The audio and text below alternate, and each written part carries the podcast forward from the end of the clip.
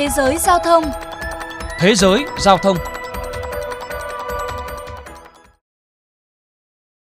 Ngày 20 tháng 11 vừa qua đánh dấu 27 năm kể từ ngày thế giới lần đầu tiên tổ chức tưởng niệm các nạn nhân tử vong vì tai nạn giao thông.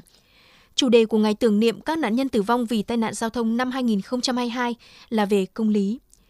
Thực thi luật giao thông, điều tra kỹ lưỡng sau mỗi vụ tai nạn để đảm bảo người vi phạm phải nhận hình phạt thích đáng, bồi thường thỏa đáng và ngăn chặn những vụ tai nạn tương tự có thể xảy ra. Đó là những điều mà người thân, gia đình các nạn nhân của tai nạn giao thông luôn mong muốn. Bên cạnh những bản án, những hình phạt, có một cách tiếp cận thực thi công lý khác đang được một số quốc gia thực hiện, được gọi là công lý phục hồi. Công lý phục hồi không phải là thuật ngữ xa lạ trong ngành luật.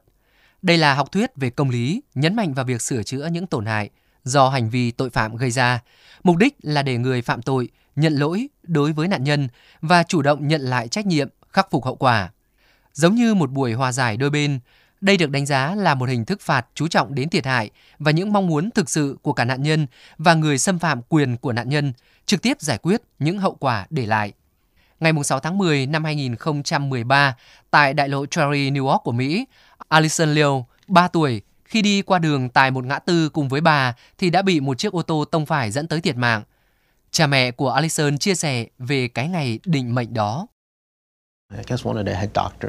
Các bác sĩ nói rằng họ đã cố gắng suốt hơn nửa tiếng đồng hồ.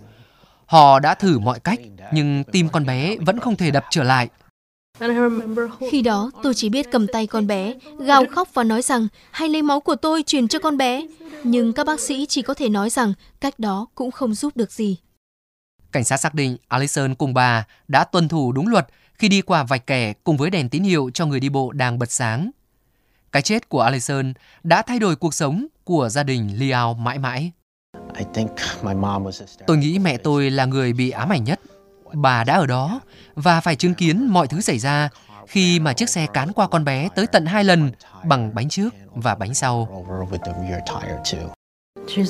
Sau vụ việc, bà ấy đã không còn như trước và chúng tôi cũng vậy.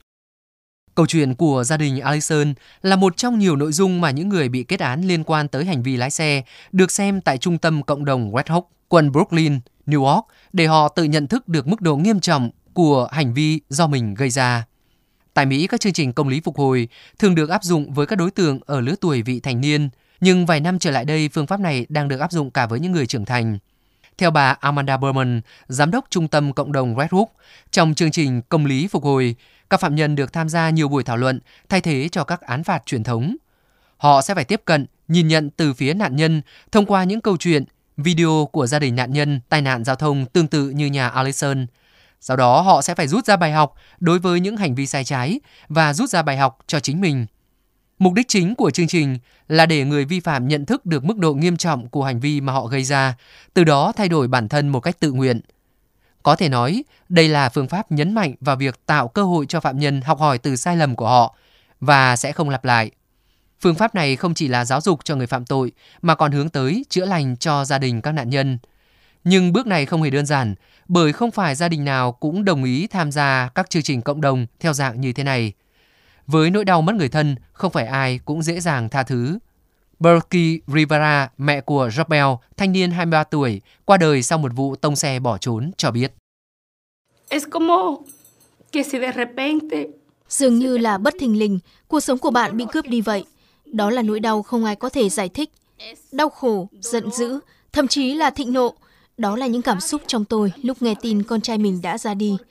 Tôi chỉ có thể giận dữ nói, tại sao lại là con trai tôi? Tại sao nó lại phải ra đi theo cách đó?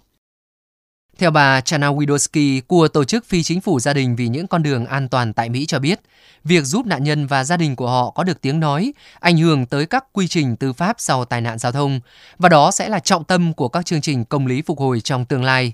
Bà Chana cho biết, chúng ta cần tạo cơ hội để tiếng nói của họ được lắng nghe và đóng vai trò lớn hơn trong việc ngăn chặn nỗi đau trong tương lai cho những người khác.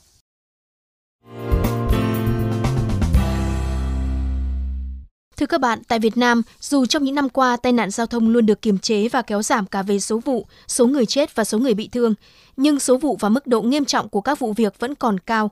Theo Ủy ban An toàn Giao thông Quốc gia, chỉ trong 10 tháng năm 2022, toàn quốc xảy ra 9.212 vụ tai nạn giao thông, 5.222 người bị cướp đi mạng sống, cùng với 6.140 người bị thương tật do tai nạn giao thông.